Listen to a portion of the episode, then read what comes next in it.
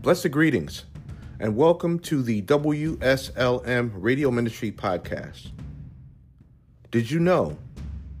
Psalm 23, verse 4 says, Even when I walk through the dark valley of death, I will not be afraid, for you are close beside me. Your rod and your staff protect and comfort me. That's Psalm 23, verse 4 from the New Living Translation. Death casts a frightening shadow over many of us because we are entirely helpless in its presence. We can usually struggle through other trials pain, suffering, disease, injury, but strength and courage cannot overcome death.